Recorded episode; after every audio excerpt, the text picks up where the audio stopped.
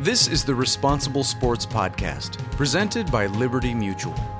Episode number 13 Phil Jackson.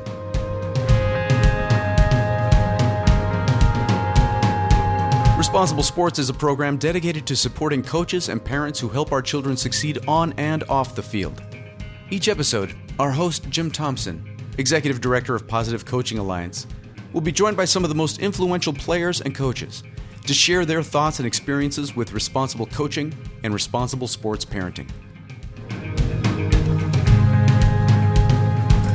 In this episode, Jim talks with NBA coaching great and Positive Coaching Alliance national spokesperson Phil Jackson. Building a community, I think, is probably the one thing that I value more than anything else as a coach. I, I think that uh, when the players bond and play together as a unit, they become almost unbeatable in, in many ways. And I think that's the key that that makes the difference between um, the championships. But more than anything else, it's about the fact that they want to be there.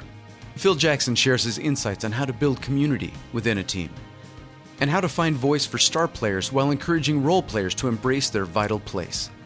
Phil also shares his philosophy on balancing talent versus effort, the role of rivalries to motivate teams, and how to extend the lessons of sports beyond the court.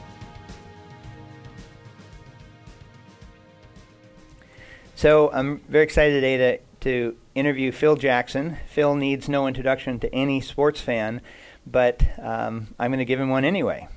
Phil will enter this season, uh, the 2010 2011 NBA season, in the pursuit of his 12th championship as an NBA coach. If he succeeds, he will have completed four three-peats of back-to-back-to-back NBA championships. Over the course of these championships, he's coached such superstars as Michael Jordan, Scottie Pippen, Shaquille O'Neal, and Kobe Bryant. Phil has won more NBA championships than any other coach in the history of the NBA. He also played on an NBA championship team for the New York Knicks. In all his pursuits, including his service as national spokesperson for PCA, Positive Coaching Alliance, Phil brings a depth of philosophy and personal respect for his players that sets an example for, for responsible coaches. Phil, thanks for joining us. My pleasure, Jim. So, Phil, um, both with the Bulls and the Lakers, you've created teams out of un- uncommonly strong personalities.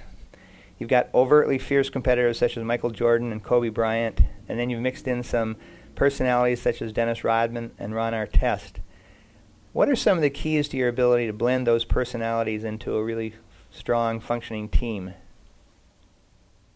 Well, I think that more than anything else, it is um, the understanding that everybody has a voice, and that uh, in that regard, I I like to have my staff members uh, be a vital part. Um, I have some colleagues in the NBA that uh, they say when we step on the court or when we're in the locker room, I'm the only one that speaks, and I want it just to be one voice. But um, for myself, the way it works best for me is I, I think that um, I like to have. Um, I once um, read a study on um, NASA that when there was uh, an emergency in the cockpit or in a space shuttle, that they figured out that rather than having one person unilaterally giving instructions, it was better for uh, the multitude or a variety of voices to pitch in in emergency situation of short time. And I kind of bought into that idea. I mean, that's not what changed my mind. I think I believed in it before, but I, I thought that you know it's really important. So as a result, um, we have a number of situations where my coaching staff will take the lead and will you know have a practice part that they lead and in a, a drill segment that they have in practice and ultimately you know those coaches all have teams that they scout and most of them have uh, seven or eight teams that they watch during the course of the year, and those teams are who they're responsible for. So when we face the opponent, uh, they are the voice of uh, you know who this team is and how we get going. And I think that kind of gives the players an understanding that there's going to be more than just one voice on the team that talks. And a lot of times I'll ask um, for somebody whose voice is rarely heard, maybe a person who's 11th or 12th man on the floor, to ask an opinion of them um, during the course of uh, maybe a video session to see what their response is and also to give them a voice to be heard also because I think that um, sometimes the role players are just as involved, if not more so, than sometimes the stars. And I think that gives uh, players an idea that everybody's important, even the people with the strongest will and uh, the strongest personality on the team. Now, there's no doubt that um, um, this is a an event that I think comes out of my experience with Red Holzman as a coach. Red Holzman with the Knicks used to um, spend the first you know 30 seconds of our time out talking about the defense. This is what we're doing wrong on defense. This is where we have to step up defensively. We have to put more pressure on the ball, the screen, whatever. And then at the, the huddle end, he'd say, "Okay, what do you guys want to run?" I used to ask Red about that, and he'd say, "I believe the players that are on the floor have as much knowledge, perhaps, as I have." and I want to hear from them as to what their impression is, is what has to happen on the floor. So I like that idea, and I do that occasionally. But a lot of times, I will also give uh, an offensive, you know, instructions for what I think is the next best thing to run. But there are times I'll also ask for input from the team, and I think those things give players the idea that that we're in this together. This is a team effort, and I respect their voice, and they and likewise have to respect mine. What what strikes me about it, you know, we started out. I started out asking you about the stars, but you know, the the role players often can make, be the difference between winning a game or not, or even winning a championship, and how everybody. It seems like people are much more committed to a, an organization if they feel they have a voice in it. And it seems like you, you've uh, more than almost any coach I can think of. You get more out of your role players than than most NBA coaches, I think. I, I would really like that to be true. I, I think that um, role players are really the important aspect of winning a championship. Everybody has to have really good players to get to championships or get to um, positions where they can win a championship. But it's that little extra who else is involved and who else has the authority or the comforts, confidence to, to step in and play a role. Um, and it goes back to John Paxson making a jump shot in the third year of a, a three-peat run in '92, and Steve Kerr, you know, hitting a jump shot to win a championship, and you know, the second uh, repeat in you know '96, '97. You know, those those things all come back in visions of these players that have all contributed, and I think that's important. You know, we uh, we talk about with responsible coaches and responsible sports of of having two goals. You know, obviously winning on the scoreboard, but then also life lessons, developing people as people, um, and you know, really, sports, professional sports, is about the scoreboard. But it seems like you really do help your players develop as as people, and you know, you're famously known for giving out books to to players. Can you talk a little bit about how you um, how you treat your players as people and help them develop their characteristics as successful people? Well, I've always felt that the role of a coach is doesn't you know start or stop at the basketball floor bench or the athletic field. That he's just an extension of an education that's going on. And this process of educating is extremely important, I think, um, especially in the NBA when we've had so many players that skip college and continue um, their athletic careers uh, in the NBA at an early age of now they've moved it up to 19 as being the youngest you can come in at two years after your class graduates from high school. So we have a lot of 19 or 20 year old people that are um, really inexperienced, uh, you know, and, and have no life skills. Uh, Andrew Bynum, who's now been with us five years. It just would have been in the first year, rookie year of his NBA season. He's the last of the players that could leave the NBA and come to the NBA after high school. And he came to the NBA at age 17, turned 18 a day before the season started. Uh, so Andrew um, was one of the players that I, I think is a, a really good example. I find him reading most often before a ball game, um, you know, or on a plane, and he's reading books of value, books that I think um, um, mean something or, or have something to say.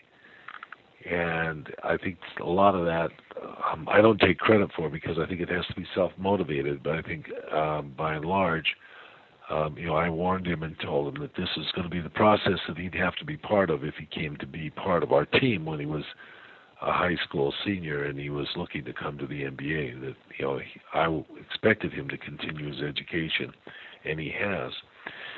But those life skills are, you know, go on beyond that. I mean, um, some of it's just about getting a license and uh, knowing how to feed yourself and you know, um, you know take care of the daily skills. Um, some of these players are so young. We have players that are you know of you know foreign uh, you know uh, birth. Uh, three or four of our players are foreign birth, usually on every team in the NBA now, and uh, you know we have to you know continually look at their um, acceptance into our culture, our society, and also you know getting them through into all the processing that goes into working in a foreign country, living in a you know different language, and so forth. Um, I'm very happy that the continuing education part um, seems to have taken a root uh, and, and, seems to have taken hold. That the players look forward to getting books, um, a lot of them about what's going to be chosen for them. Um, and I make no um, requirements upon the book, although I told Shaq at one time and his team that I wanted a book report, And which Shaq gave me a three page book report. Um, I think it was Steppenwolf was the book I gave him by Hermann Hesse. But uh, you know that's the type of thing that uh, Shaq would do and and be very funny about it and and very uh, uh, humorous in his attempt to you know kind of placate me after being thrown out of a ball game and having to sit in the locker room on the final game of a road trip uh, to write out a three-page book report. Last uh, last winter, you did an event for Positive Coaching Alliance in the Bay Area, and you you talked about how you approach timeouts with your players about them, um, you know, h- how you interact with your, your coaching staff and letting them get to a safe place. Could you could you talk about that? Because I think it was so interesting, and I think a wider audience would be interested in that.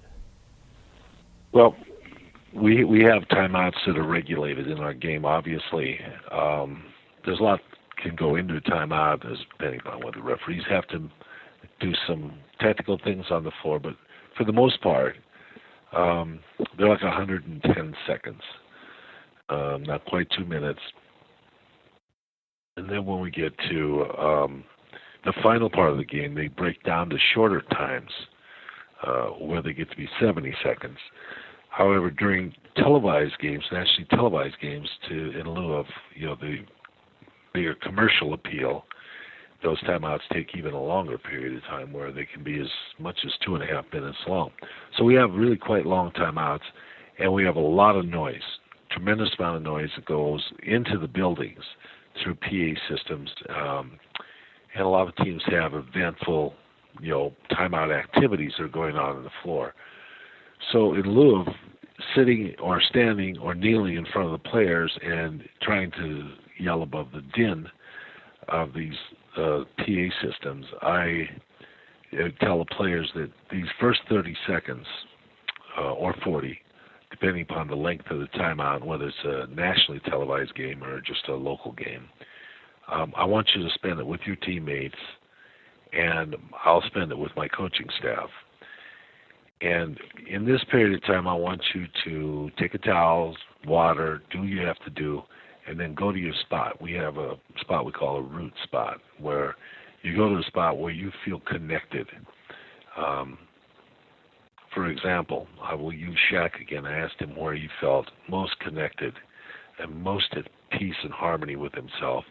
And he sat on a rocking chair in my grandmother's lap. Now that's a hard thing to even imagine.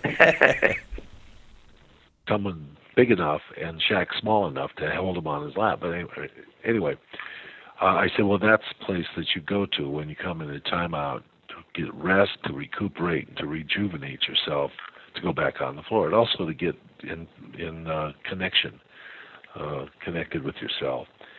And when I come back into the huddle after spending these periods of time with my staff, I'm going to ask you guys to stand up and meet me, and then we'll talk about what we're going to do when we go back on the floor. I have three things I usually give them on offense and defense. Sometimes it's only two, and uh, you know maybe there aren't enough points on either side of the offense or defense to make you know three or two out, and I'll just have a couple of points.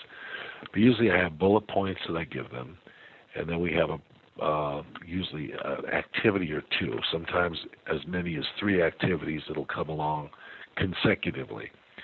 So I want you to be able to focus when we come into these things, and we're only going to be together for 25 to 30 seconds. At one time, um, there was a coach that was part of our organization, um, the National Basketball Coaches Association, who gave a talk to the coaches about how many times we meet with players during the course of the season.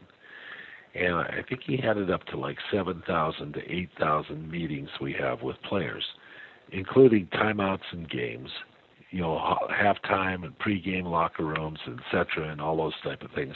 But the the amount of times that we have to speak in front of players is a wearing effect on players. They get numb, and so to make each action relevant and important to them, I try to limit how much I have to speak personally so what I have to say is important and it, it has some weight.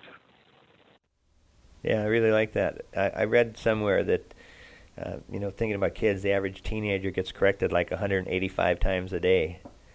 Uh, at a certain point, you just kind of t- uh, tone everybody out who's who's trying to give you another correction. Not a doubt. So let's talk about the Lakers and the Celtics rivalry. That was, um, you know, a big a big deal in the past, and now it, it's become again. And um, we talk about respectful rivalries, and um, how do you po- approach the big rivalries like the, you know, when the Lakers and the Celtics meet in the NBA final, and how do you prepare your players for those big games? Well, we like to embrace it. We like to say there's there's nothing like embracing um, a great challenge. And, you know, usually a rivalry brings the greatest challenges along because it takes the greatest amount of team effort and individual effort to to come to terms or win or or lose. Um, but what we want is we want to have the best possible um, effort that we can give. Um, we don't talk about it in terms of revenge and you know uh, you know I think that some of the players got to a term called payback. Um, there was an event at the end of the uh, 2008 series where the Celtics, who had been leading us by about 30 points the whole, you know, second half, finally couldn't wait any longer. With like two minute timeout left in the game, poured um, Gatorade all over their coach. And it went onto the floor, and to clean it up took about an extra three or four minutes. And I know my players felt very, um, they felt disgust for that activity. They felt it was like rubbing our face in it. So I, I talked to them about that and tried to get them into a position where it's not about you know revenge.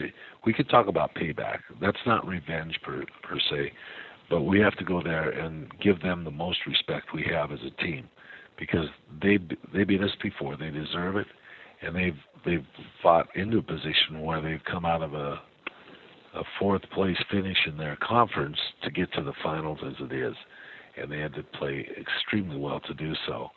And so we have to understand how good an opponent this is. So that's how we approach it. You know, um, I, I, I, believe you were asked last year uh, uh, by a reporter uh, comparing the current Lakers Celtics rivalry with the ones in the past, and he said something like, you know, you know, it seemed like there was more hatred, more of an edge before, um, and you you uh, you responded uh, about both you and Doc Rivers being involved with Positive Coaching Alliance. Do you want to say anything about that? I, I can't remember exactly what I said, but you know, both of us are de- are dealing with the fact that you know we want um, our teams to give great effort. We want our teams to play the best possible games they can play, and when you do that, you elevate each other's play above, and you you make a great um, a great game out of it. I, I can remember once, you know, um, at a pregame, actually going to Pat Riley and telling him, "Let's make this the greatest game people have ever watched. Let's, you know, let's have this be a great contest." Um, those are the type of things I think that uh, stand out in people's minds, and I really think a lot of our young players in this day and age have that have that feeling about it. They uh, are using these type of feelings and motivation rather than um, maybe you could call it the hatred um, motivation that I'm going to get back at this guy because I have revenge or hatred on my mind. Um, anyway, I, appreciated what you said uh, about you know your and Doc both being involved with Positive Coaching Alliance. That that may have helped elevate the game. Uh, let's talk a little bit about youth sports. Um, what thinking about uh, coaches of high school or youth teams? Um, any, you know, in thinking about your experience bringing disparate uh, personalities together, any underlying principles that you'd like to see uh, youth coaches use when they build their teams?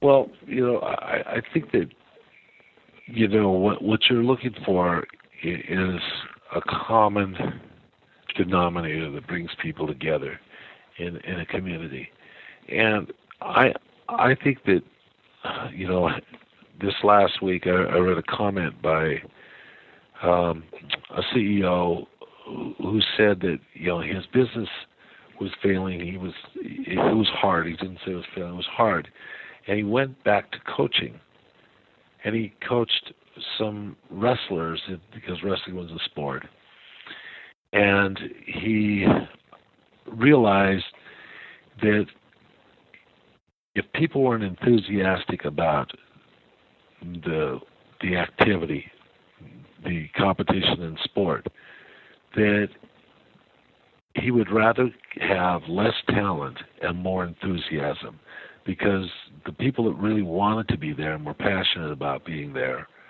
were going to succeed better than the ones that were just there uh, without giving their whole heart and whole self. And I, I think that's really the key you can have people that are talented or people that are are um, maybe more skilled, but if they can't give all of themselves into the activity, you'd rather not have them there.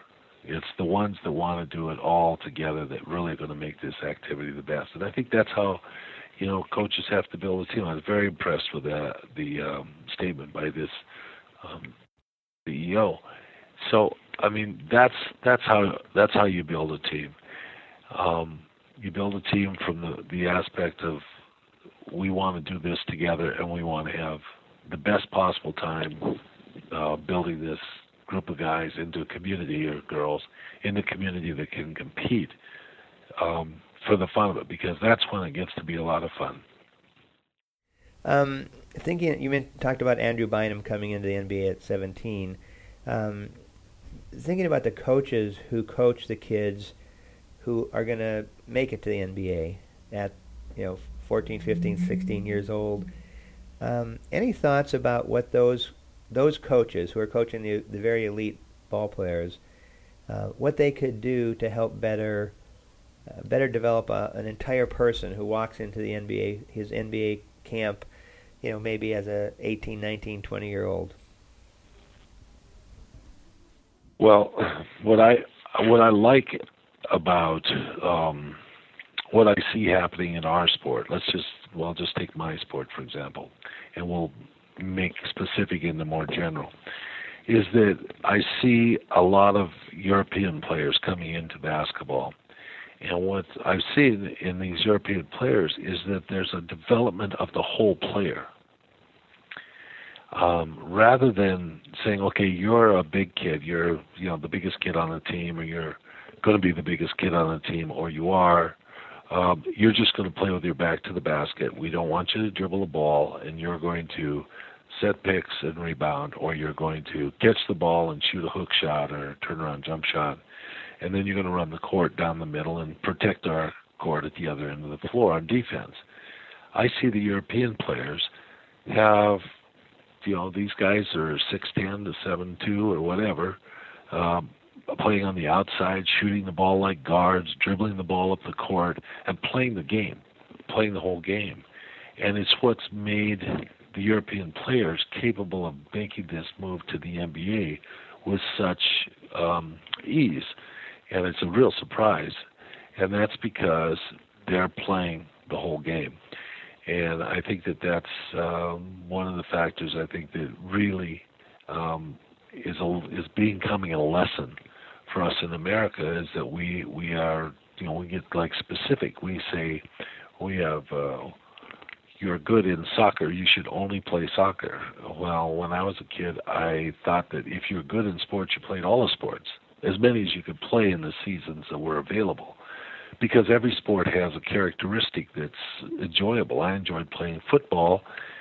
You're kind of a cog in a machine, and you had to do your job, and everybody had to come off the ball on the snap count, and and you had to know your blocking assignment, and you know there are a variety of things that are I think very effective in that sport. It was great. Um, baseball is a very individualist sport, but it, there's also a real team atmosphere around, you know, a double play or you know, a relay throw from the outfield to home plate, or the variety of things that you know that you have to perform as functions as a baseball player. Basketball is a probably one of the best team sports. Soccer is another team sport, but it has you know a lot of athletic uh, you know energy and effort that go into it. Um, a lot of um, skill about uh, you know footwork, passing, angles, the variety of things. So I, you know, I think there's so many things that are available to coaches to keep expanding um, young players that it's very important to understand that.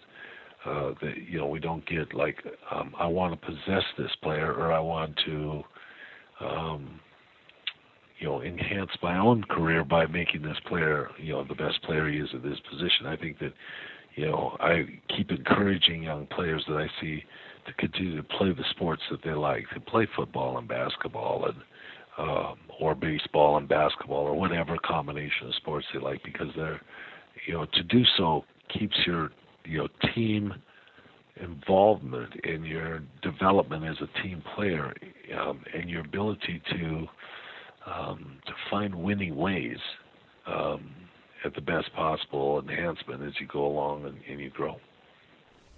Uh, I really like that. You know, you think about somebody like Steve Nash, who who you know could have could have been directed into soccer, uh, and he talks about how soccer helped him. Yeah, his brother was a real good soccer player. And soccer is one of his loves, but he got he just kept playing. You know, he kept playing the sport.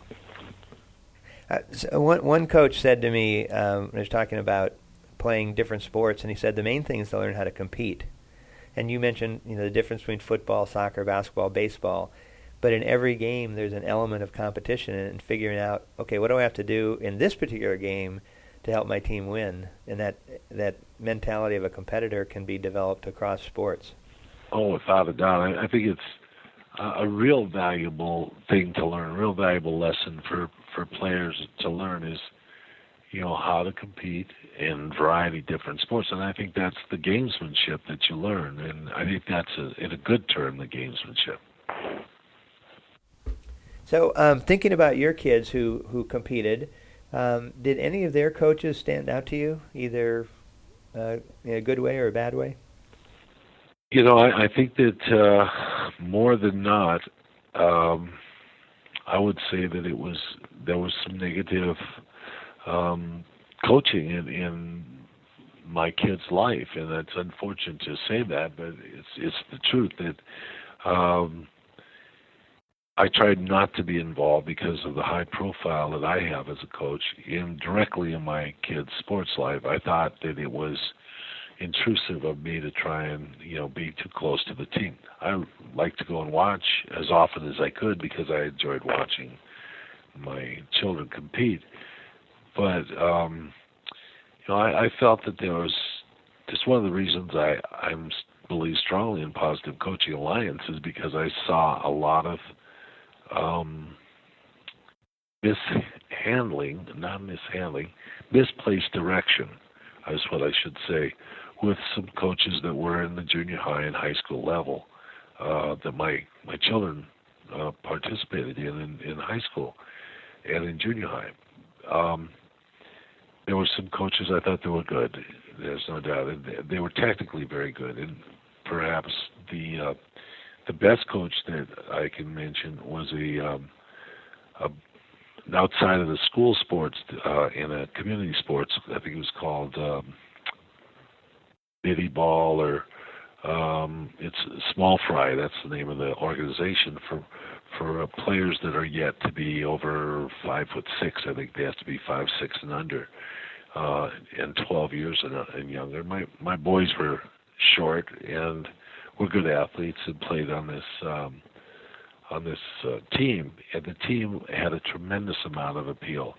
The reason they they loved their coach and they loved the um, the atmosphere was the discipline that they learned, and it was very unusual. It's a very affluent area and a, an area in which children were not disciplined very much, but yet this coach preached a tremendous amount of discipline. For example, they had to wear beanies all the time during the wintertime.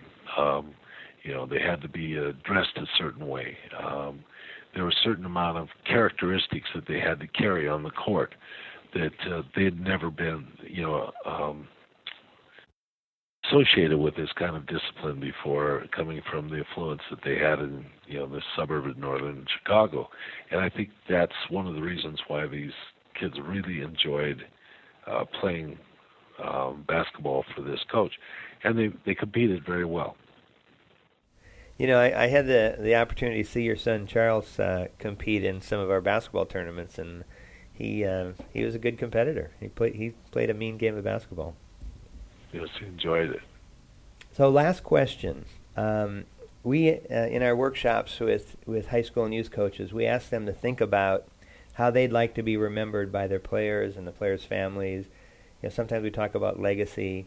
Um, what, how how how would you like to be remembered when your coaching career comes to an end?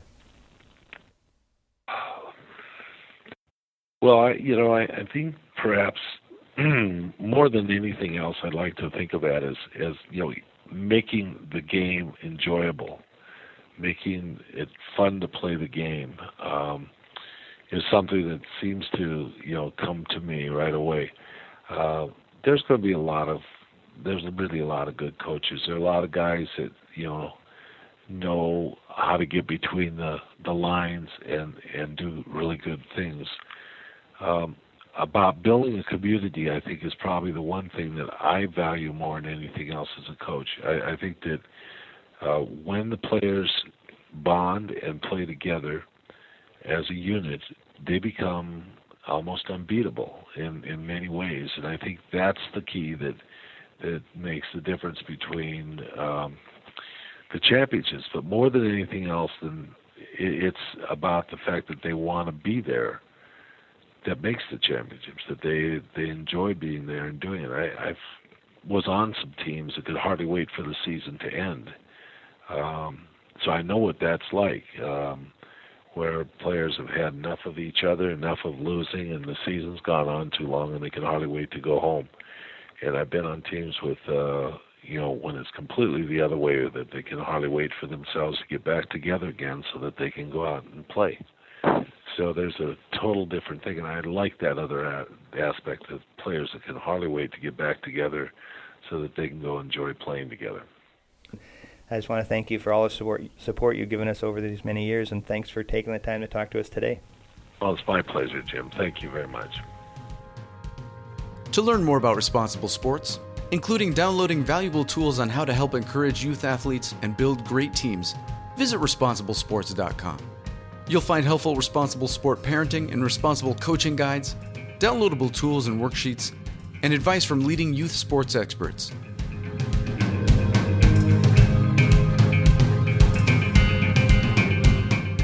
Music for this podcast has been generously provided by APM Music.